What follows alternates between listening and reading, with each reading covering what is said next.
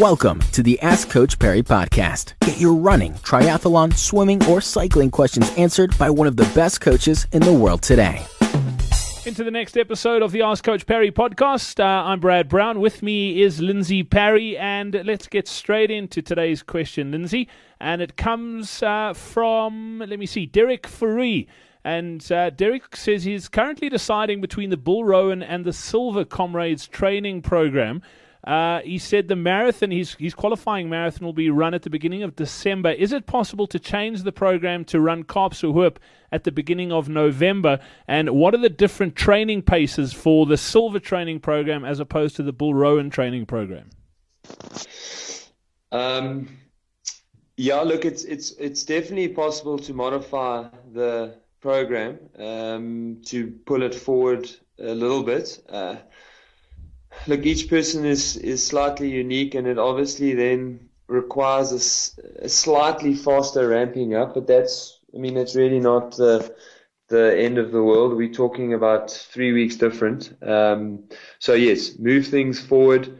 Um, I guess for a really detailed look at that, the best place to go is to um, Lindsay Parry forward slash comrades coach and then I can just give you like a, a really quick 101 on how to adapt those three. Um, I guess the major changes in in uh, paces are that you're looking at running uh, probably on or just under five minutes a k for your training paces for the silver. So depending on on how silver you are, but because you're going to be borderline, you're probably looking on the silver program at running in the region of uh, for 50 to 5 minutes a k. And on the Bill Rowan program, your long your long and easy run should probably be closer to 515, even 530 per kilometer.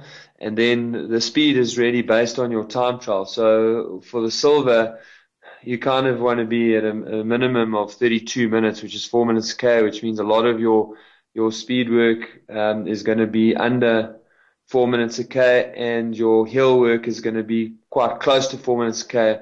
And on the Bill Rowan, uh, you're probably looking at being around about four minutes a k, maybe a little bit more for your speed work, and hill work will be around 4:15 maybe per k. But those uh, programs are going to be up on the Comrades website from July.